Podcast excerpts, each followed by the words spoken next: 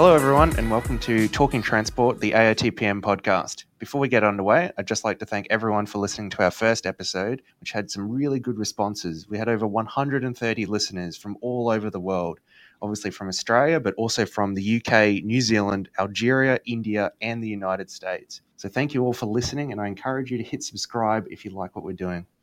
Today, we're going to be chatting with a few different people. And first off, joining me is Clements Chan. Clements, how are you today? Hey, good, thanks. How are you, Tim? Yeah, I'm very good, thanks. Uh, Clements was the uh, 2018 Young Professionals Award winner from Victoria. Uh, Clements, why don't you just give a bit of a brief introduction about who you are and what you do? Yeah, sure thing. Uh, my name's Clement Chan. Um, as Tim said, I am currently working at Beach Lister Consulting and I studied at Monash University doing a degree in civil engineering and science. Um, as Tim already mentioned, I won the award for um, the Victorian Young Professionals Award this year. So, yeah, very glad to be here, Tim. Yeah, no, thanks, Clements, for joining us. It's always good to uh, connect with the young professionals in our industry. Obviously, we're all the, the next phase of um, the profession, and we need to continue that professional development forward. So, I'm going to ask you as well. We're going to talk to you for a little bit. How did you get interested in transport? Was there a moment at university that made you realize that, hey, this thing's pretty cool and I want to do it for the rest of my career? Yeah, you pretty much hit the nail on the head. so, pretty much, um, yeah, during my unit, actually, it was my final unit to be honest, it's um it made me realize that there's a there's a lot going on that I want to change. And so, for example, we're we're a very car dependent society in Australia, and I, I want to change that. And I think this is um, the way to go. And and I've started my career in in transport, and I've, to be honest, never looked back as part of your award, you got complimentary attendance at the 2018 National Conference in Perth, uh, which was recently held at the end of July. It was the biggest conference that AITPM have ever had. What were your favourite parts of the conference? Oh, there's actually so many parts I, w- I would like to mention, but my, my absolute favourite part was when John Carey, one of the Parliament members, actually started uh, talking about, uh, passionately talking about the issues that Perth was facing, and I thought that was that was very enlightening and you know I, I want to see more of those kind of people in parliament passionate about transport passionate about change identifying issues rather than uh, being complacent at, at, where we are. So yeah that, that was my absolute favorite part. It was right at the start but i mean the whole conference was great. That was just um, a highlight of the conference for me. Finally last question for you clements. Yep. Do you have any words of encouragement that you would give to young transport planners, traffic engineers about getting involved with the AITPM, furthering themselves in the industry, and potentially one day entering the Young Professionals Award? Yeah, certainly, Tim. Um, I, I, think yeah, you, have got really got nothing to lose by joining AITPM, going to the national conference, and and actually yeah, you get so much in return. I've learned a lot. I, I've met a lot of great people, including Tim, and yeah, just go for it. I, I, think when I got the email about the Young Professionals Award, I, I didn't even think twice. I just applied for it, and and lucky enough, I got it. So do your best, and yeah, you've really got nothing to lose and, and a lot to gain. Yeah, it's such a great opportunity for those new to the industry. Uh, it's it's a great way to make initial connections and get to know a whole bunch of people. And that, that's how I got involved with AITPM two years ago. And now I'm doing this. So thank you, Clements, for coming on and talking to us today you mentioned a lot about the conference, and I just encourage everyone that if you did go to the conference, if you didn't go to the conference, both head to aitpm.com.au. Uh, all the conference photos are now online. You can access all the papers from the conference and uh, check out what what you missed if you didn't go, and also submit your abstract for the 2019 national conference, which will be held in Adelaide. Uh, we're going to take a short break, but when we come back, David Brown will be talking to Paul Steely White and Dr. Ryan Falconer. Like to take the opportunity now to acknowledge our wonderful national sponsors of AITPM.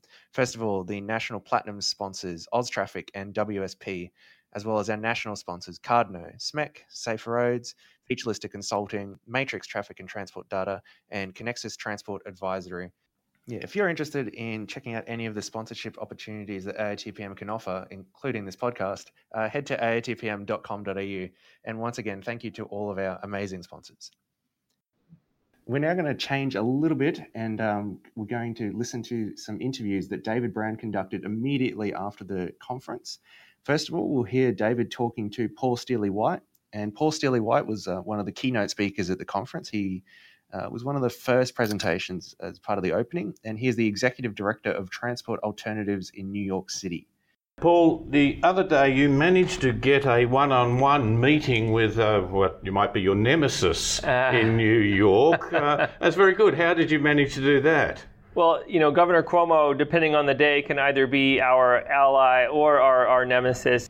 You know, as advocates in New York City, which is a very tough town, you've got to really use every tool in the box.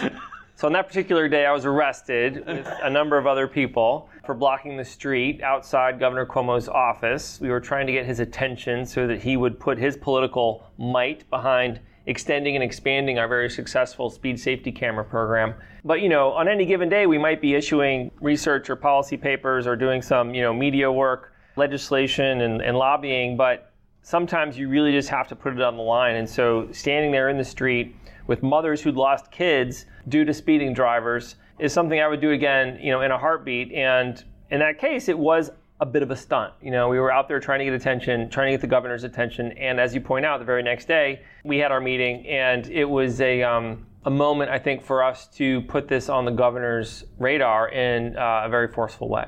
But it's not the only armory or the artillery that you've got. It, it was one, the right one for the right time. Precisely, you know, and so I think we have a pretty diverse toolbox at my organization and in our movement in New York. And as you point out, the trick is knowing when to use the right tool at the right time. I've heard it best described as you're trying to create an orchestra. Because as an advocate, you're a one note band. You know, people know my point of view on things. But when I'm using my energy to build a coalition of business and health and other interests, and they're saying it, it really is the orchestra that can, uh, as my friend said, makes politicians get up and dance. A one note band does not. And so the success of our organization, our movement in New York, I think has had a lot to do with the extent to which we have been able to reach outside our own comfort zone and empower and activate new voices for people friendly streets. I'll come on to that very strongly. I think there's some things. But where was he coming from, the governor? I think it's true everywhere that politics are difficult and that often it's not the issue at hand, it's other issues that are influencing the issue, or it's a history of distrust and dysfunction, as is the state, you know, the, the state with our state government. I think for Cuomo, it was him not prioritizing this issue as something to push through the state legislature. So in this case, it was just a matter of elevating the issue to up the priority chain so that he was expending his precious political capital to uh, you know, wrangle it through the legislature. So I don't think that's particularly unique in the world. I'm sure you know similar dynamics mm. elsewhere, but I, I, do think that right now what we have in New York is uniquely dysfunctional in that there is virtually nothing happening within our state legislature. It's like really at a standstill. Nothing's getting through. Nothing's getting passed, and this has to do with a long history of very complicated politics between the Democrats and Republicans in this interstitial body called the uh, this independent caucus. But that's neither here nor there. I, th- I think the, the, the point is that in order to make traffic, transportation, safety an issue, you've really got to fight. And right now, I think we are in a place in New York where the state of our streets, the state of our transportation system is right up there with education, housing, other big issues, and that wasn't always the case. It's also part of those things too, really, isn't it? Thank you. Yes, absolutely. It connects all those things, and and so that's one of the points we strive to make, and really using our crises in creative ways. I mean, uh, right now, one of our main subway lines is about to be shut down for 18 months for repairs. It was damaged during Hurricane Sandy, one of the critical tunnels under the East River connecting Manhattan and Brooklyn. And so it's an opportunity to see what the streets can really do when they are designed and managed for efficiency, for the throughput of people and not just cars. And so we have convinced both the Department of Transportation and the uh, MTA Transit Authority to undertake a people way solution where that's what we call this a marketing term, but to really take the arterial streets that are parallel to the subway above ground and completely reorient them around buses, bicycles and people on foot. And so this will be a big moment for New York City streets, and hopefully we will prove the uh, efficacy of these new approaches that could be applicable to non-crisis scenarios or non-sort of urgent crisis scenarios, and hopefully forge a new model for uh, all of our all of our big streets. And so, you know, I'm not suggesting that that kind of um, crisis is facing Perth right now, but certainly there are moments when there are, are challenges and it's an opportunity to prove some new approaches. Legacy. Thank you. Yeah. yeah. Get a legacy out of it. Yeah. And it's also it's an opportunity. So it's not just running a train system; it's moving people. Yep and I don't know if it's the case here, but you know we're not building very many new train lines. You know, it's hmm. it's it's too capital intensive, and we don't have the money for it. So it's more and more. It's going to be about to squeeze more efficiency out of, out of our existing surface network. The trouble with building, if I may use that word, train lines, is that quite often you can only afford to build a project. You can't afford to build a system. Yes. You can't you can't expand it wide enough. Yeah.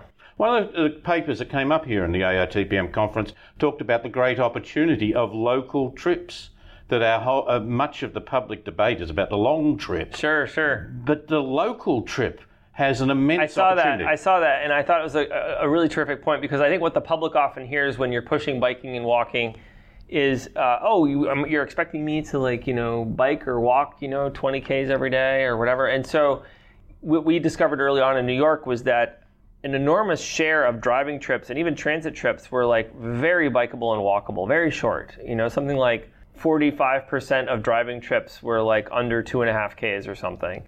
And so we told the public, look, we're, we're, that's what we're focused on here, you know, and, and, and we're not trying to tell everyone they have to get out of their cars for these longer trips. And by the way, the more we get people out of their cars for those short trips, if you do still drive, they're going to be out of your out of your way, you know. So, and that's a great point that we've gotten some traction with, you know, because without our public transit system and the biking and walking that we have now, you would not be able to drive in New York City, period, right? And so, really, it's recognizing that sort of ecosystem that we have on our streets and getting beyond the sort of modalism, if you will, where it becomes drivers against bikers against pedestrians and the rest, and recognizing that in a way it's already a, modi, a multimodal environment.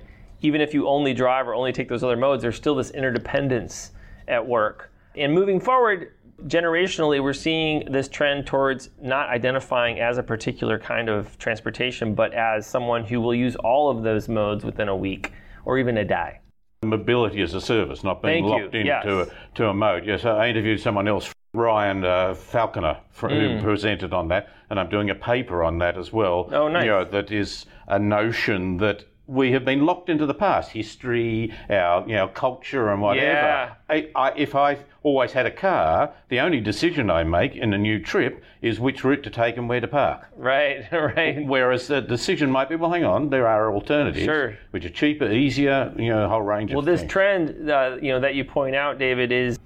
You know the private sector is, is rushing ahead. You know uh, Uber just bought a bike share company in the states, and Lyft just bought uh, Uber's competitor just bought um, our bike share concern in, in New York City, which also runs bike shares around the country. And so you can tell there's this race to be first to market with this, you know, multimodal uh, platform that, as you suggest, will be the sort of ultimate mobility as a service, where, where they will integrate transit options as well. So that's clearly where it's going, and so I think it's it's high time our streets reflect this new reality.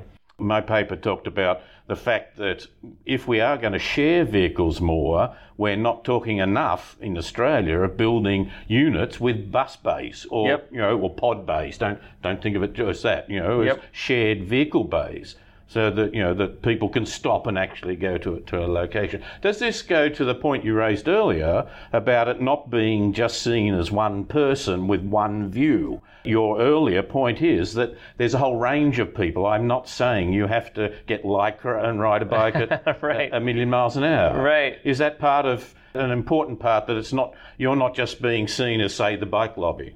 No, and I think I think that's the point that I, I hope we've arrived at where where we are seen as a voice for really um, not just bicycling but certainly walking and also the proliferation of new smaller nimble electric vehicles that we're seeing all over the place now. That seems to be just like coming at us very quickly where there's several different models of these small battery charged vehicles from scooters to self-balancing wheels to skateboards you know all electric electric powered or some combination of human and electric power. And so the question then, then, then becomes is this, is this a good thing for our city or is, is it not? And so there's a big debate right now in New York where, oh, the, some of these things are cluttering up the street or they're making the streets disorderly or dysfunctional. And we're saying, hey, wait a minute, you know, they're all going below 30 Ks. They're small, they're not taking up a lot of room. yeah, there's a little bit of clutter, but look at the clutter that we have from automobiles. like they're taking the lion's share of the space. So I think we all, we all have to sort of adjust our uh, concept of what a city street is and recognize that really at the end of the day, it's about encouraging these more nimble, efficient, spatially smart modes of travel. And it's all coming, you know, very quickly. So I think us as transportation advocates or planners or engineers, learning some new tricks about curbside management, building it into our design to say we're going to reserve that space for, you know, for loading, for pickup, drop off, for parking these nimble vehicles. And so I think that that will help chip away at this conception that streets are just for does that get back to the narrative then that it's but it's not just technology it's technology for a sake. It's technology as a tool and the narrative then becomes this culture the street as a culture rather than just a destination. Absolutely and, and what i what i heard and what you just said david is also related i think for me to this notion that we are, and I think it's a it's a it's an erroneous notion that we are somehow engaging in social engineering, right? That that we that we have a point of view about the street and we're pushing it on everybody else. And what I like to remind people of is that what we've had for the last 100 years is social engineering. We've, we've basically engineered out every other mode of travel because the car had just become so dominant. So these are always decisions that are being made. You're, there's always a value associated with these decisions. They're never objective. And that's when it really is incumbent upon our elected leaders to articulate a vision for, for our streets and for our city. What kind of city do we want to live in? Do we want to be completely tethered to the automobile or do we want a city of choice? So I've been encouraged by some of what I've heard this week from, from John Carey and some others about trying to define where we're going, you know, because we have to make choices and there are trade offs, and that's where political leadership comes in. You'll hear David Brown talking to Dr. Ryan Falconer, who is currently the city's leader in W in Western Australia for Arup. Uh, he has a PhD in sustainability and technology policy. I caught up with him immediately after his presentation and began by asking if mobility as a service was really just another name for Uber. No, not at all. It's a very broad ecosystem, and I think if you take a bit of time to look and, and sort of evaluate that ecosystem, you realise it's broadening out both in terms of the vendors in that market and also the types of services that they're offering. That is a very dynamic environment and it's, it's, it's, expanding very rapidly. And that variety of services might be bikes that you could hire for a short trip and then link to the railway station, for example. That would be a good example. And it ranges from specific vendors who offer a physical service that you t- generally would pay for through subscription or more commonly through pay as you go right through to peer-to-peer networks, which are less a vendor situation, more of a I have an asset, I'm not using it. Do I have an opportunity for someone to pay me to use it under a sort of a, a de facto rental agreement? It might be that I don't own a car, or if I do, I make it available for some people to be able to rent, for example. Absolutely, and there's possibilities around bicycles, uh, possibilities around parking spaces. And the thing about MaaS is that you can link together them. It's not as if it's just, I have to make a decision to get one mode of transport. That's certainly put forward as the allure of, of MaaS as, a, as an ecosystem is this idea that you can very dynamically choose your modes of transport based on your particular condition at a time, trip purpose, and all these other variables. Governments seem to be very happy about it when private industry provides a service which doesn't cost government, what doesn't appear to cost government, certainly in the short term. Do you think that's some of the reasons why planners and, and governments and that seem to have embraced the Ubers and others of the world rather happily? I think that's part of it. I think there's a bit of a deer in the headlights situation. Technology and its luster, this new thing, and this opportunity to really augment the existing system, uh, the conventional movement and mobility system an ability for the private sector to fill gaps that traditionally, let's say, the public sector has found it very hard to fill itself through new service offerings and technology being the platform to enable this to happen. But it's not just filling the gaps, that can be part of the problem. Your experience in North America? My experience is that uh, when it comes to service vendors, so the private sector doing the gap filling or provide, essentially more broadly providing the service, their interest is not going to be, most cases, just limited to filling the gaps that the public sector would like the private sector to fill. That is not their MO. Their MO and therefore their value set is quite different and more broad than that, and that's where some of the tensions start. their value, it's quite legitimate for a private company to want to maximise profit. But maximising profit doesn't necessarily maximise community fairness or broad benefit. That's true, and it's not a, it's not always self-interested either. Because in the case of say more well-known ride-hailing companies, it's not necessarily in their interest to go out there and say we are here for profit. We want to just provide a service which is for the public good, and we're happy to have a limited market share. It's a complex situation where the marketing angle has to be made right. So it strikes that balance between, if you like, we're in this for ourselves, we're in this for the public good. Where, where's that sort of sweet spot? That's and so government policy. We've talked in a previous AITPM event where Uber was present, and I'm not just picking on Uber, but they are very common a generic market. almost name for yeah, things. That's right. That uh, we've spoken to them that there may be government regulations or requirements that don't maximise their profit, yes. but are important for us to allow them or whoever to operate.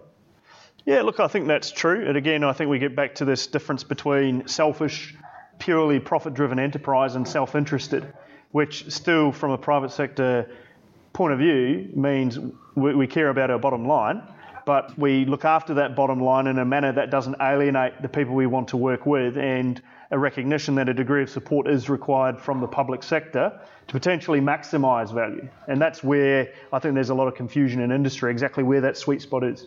Have we not given enough attention as to what it might look like when it's working? No, not at all, in my view. Uh, I think there is, certainly in Australia, and I've seen this a little bit in North America through experience, uh, I think a bit of a uh, an approach from government to sit, sit back a bit and say to the private sector, you come up with your model and you tell us what that looks like. We will try and assess for ourselves if that makes sense and we'll, we'll prototype it. So that operating framework isn't one that I see government embracing enough and actually shaping enough. In, obviously, in concert with the private sector, there's too much sort of sitting back and letting the private sector come up with the with the, the initial playing field we could end up going down the track and find we've gone a long way in a direction that is not the most desirable. That's right. So, for example, if there was a, a partnership that said, uh, we'll give a, a, sort of contract, an operating contract to a private vendor to take care of a certain trip market, for example, station connections.